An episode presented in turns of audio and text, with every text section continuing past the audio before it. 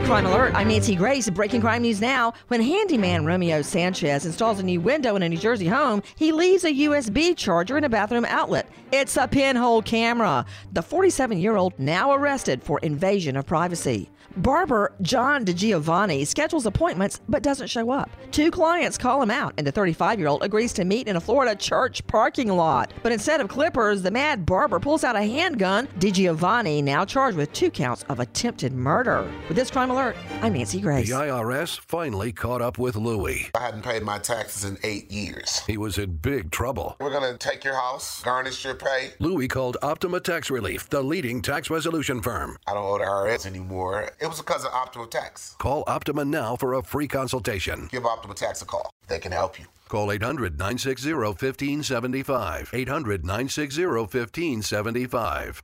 Optima Tax Relief. For details, visit OptimaTaxRelief.com.